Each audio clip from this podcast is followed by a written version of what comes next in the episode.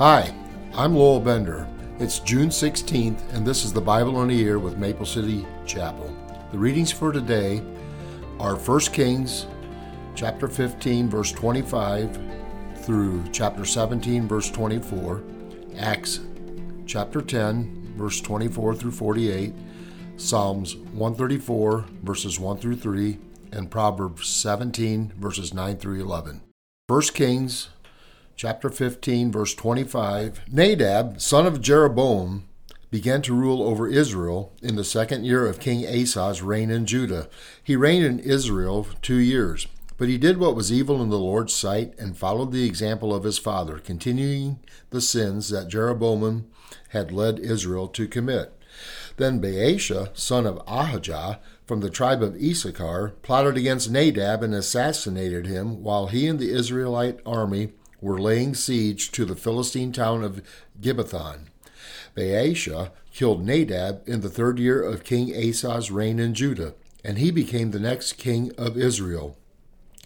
He immediately slaughtered all the descendants of King Jeroboam, so that not one of his royal family was left, just as the Lord had promised concerning Jeroboam by the prophet Ahijah from Shiloh. This was done because Jeroboam had provoked the anger of the Lord, the God of Israel, by the sins he had committed and the sins he had led Israel to commit.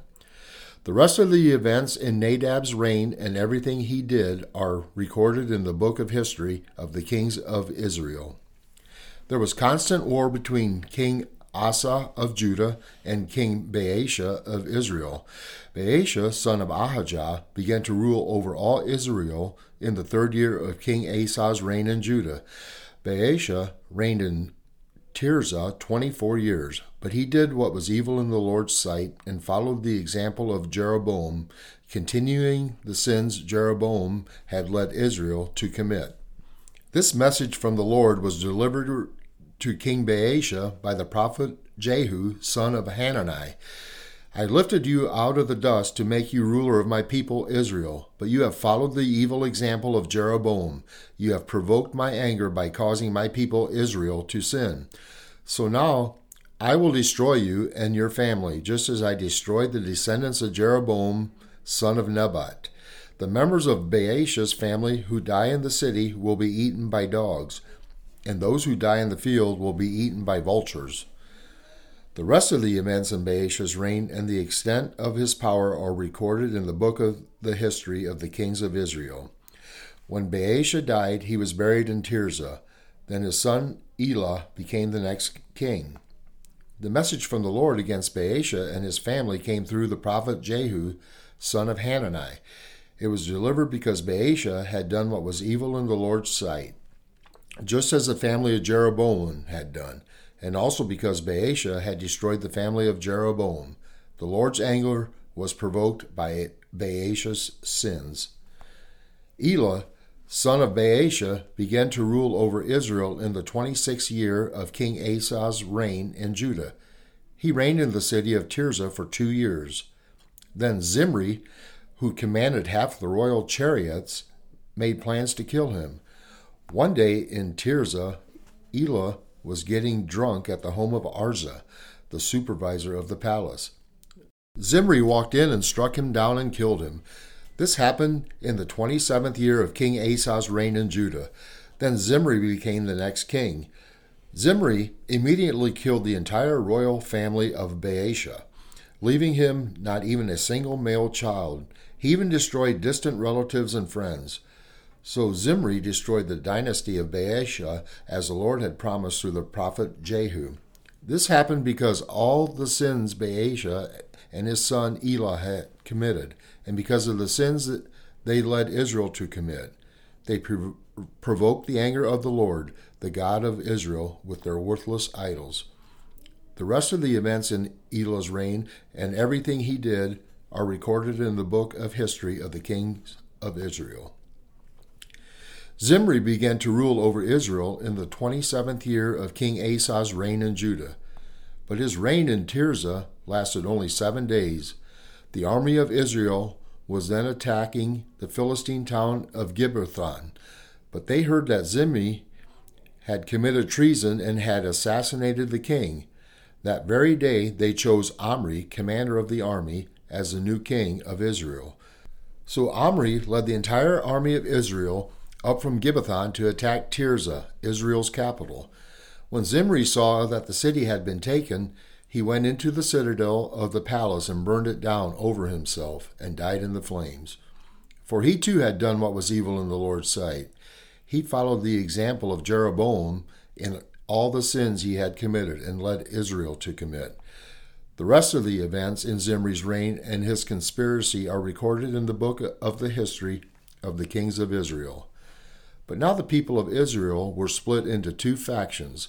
Half the people tried to make Tibni, son of Ginath, their king, while the other half supported Omri.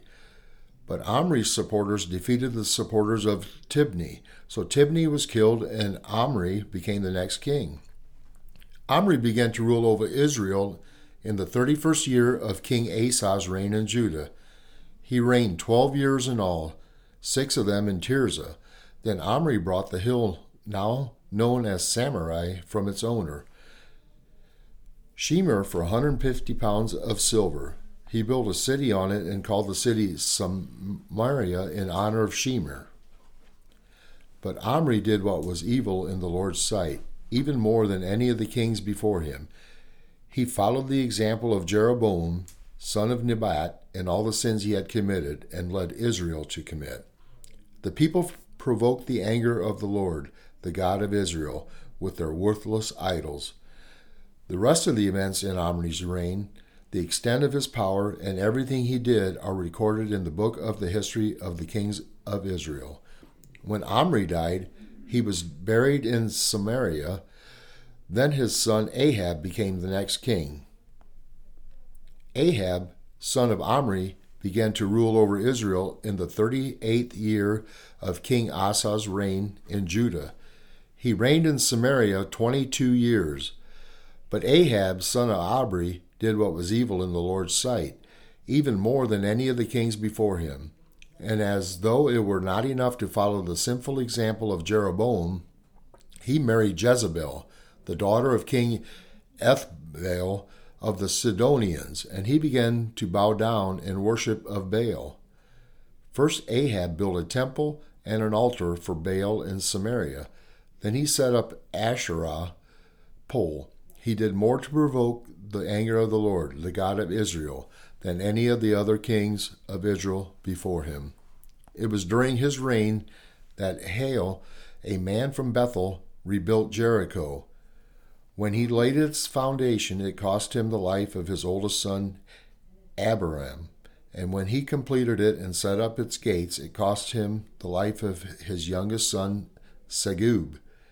This all happened according to the message from the Lord concerning Jericho spoken by Joshua, son of Nun. Now Elijah, who was from Tishbe in Gilead, told King Ahab, As surely as the Lord, the God of Israel, lives, the God I serve, there will be no dew or rain during the next few years until I give the word. Then the Lord said to Elijah, Go to the east and hide by Kerith Brook, near where it enters the Jordan River. Drink from the brook and eat what the ravens bring you, for I have commanded them to bring you food. So Elijah did as the Lord told him and camped beside Kerith Brook, east of the Jordan. The ravens brought him bread and meat each morning and evening, and he drank from the brook. But after a while, the brook dried up, for there was no rainfall anywhere in the land. Then the Lord said to Elijah, Go and live in the village of Zarephath, near the city of Sidon. I have instructed a widow there to feed you. So he went to Zarephath. As he arrived at the gates of the village, he saw a widow gathering sticks, and he asked her, Would you please bring me a little water in a cup? As she was going to get it, he called to her, Bring me a bite of bread, too. But she said, I swear by the Lord your God that I don't have a single piece of bread in the house, and I have only a handful of flour left in the jar and a little cooking oil in the bottom of the jug. I was just gathering a few sticks to cook this last meal, and then my son and I will die. But Elijah said to her, Don't be afraid. Go ahead and do just what you've said. but make a little bread for me first. Then use what's left to prepare a meal for yourself and your son. For this is what the Lord, the God of Israel, says There will always be flour and olive oil left in your containers until the time when the Lord sends rain and the crops grow again. So she did as Elijah said, and she and Elijah and her family continued to eat for many days. There was always enough flour and olive oil left in the containers, just as the Lord had promised through Elijah. Sometime later, the woman's son became sick. He grew worse and worse, and finally he died.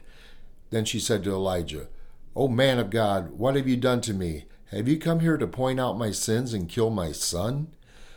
But Elijah replied, Give me your son. And he took the child's body from her arms, carrying, carried him up the stairs to the room where he was staying, and he laid the body on his bed. Then Elijah cried out to the Lord, O Lord my God, why have you brought tragedy to this widow who has opened her home to me, causing her son to die? And he stretched himself out over the child three times and cried out to the Lord, O Lord my God, Please let this child's life return to him. The Lord heard Elijah's prayer, and the life of the child returned, and he revived. Then Elijah brought him down from the upper room and gave him to his mother. Look, he said, your son is alive. Then the woman told Elijah, Now I know for sure that you are a man of God, and that the Lord truly speaks through you. Acts chapter 10, verse 24 through 48. They arrived in Caesarea the following day. Cornelius was waiting for them and had called together his relatives and close friends. As Peter entered his home, Cornelius fell at his feet and worshipped him. But Peter pulled him up and said, Stand up, I'm human being just like you. So they talked together and went inside, where many others were assembled. Peter told them, you know, it is against our laws for a Jewish man to enter a Gentile home like this or to associate with you. But God has shown me that I should no longer think of anyone as impure or unclean. So I came without objection as soon as I was sent for. Now tell me why you sent for me. Cornelius replied, Four days ago I was praying in my house about this same time, three o'clock in the afternoon. Suddenly, a man in dazzling clothes was standing in front of me. He told me, Cornelius, your prayer has been heard, and your gifts to the poor have been noticed by God. Now send messengers to Joppa and summon a man named Simon Peter. He is staying in the home of Simon, a tanner who lives near the seashore. So I sent for you at once, and it was good of you to come. Now we are all here waiting before God to hear the message the Lord has given you. Then Peter replied, I see very clearly that God shows no favoritism. In every nation he accepts those who fear him and do what is right. This is the message of good news for the people of Israel that there is peace with God through Jesus Christ, who is Lord of all. You know what happened throughout Judea, beginning in Galilee, after John began preaching his message of baptism and you know that God anointed Jesus of Nazareth with the Holy Spirit and with power. Then Jesus went around doing good and healing all who were oppressed by the devil, for God was with him. And we apostles are witnesses of all he did throughout Judea and Jerusalem. They put him to death by hanging him on a cross, but God raised him to life on the third day. Then God allowed him to appear not to the general public, but to us whom God had chosen in advance to be his witnesses. We were those who ate and drank with him after he rose from the dead. And he ordered us to preach everywhere and to testify that Jesus is the one who appointed by God to be the judge of all, the living and the dead.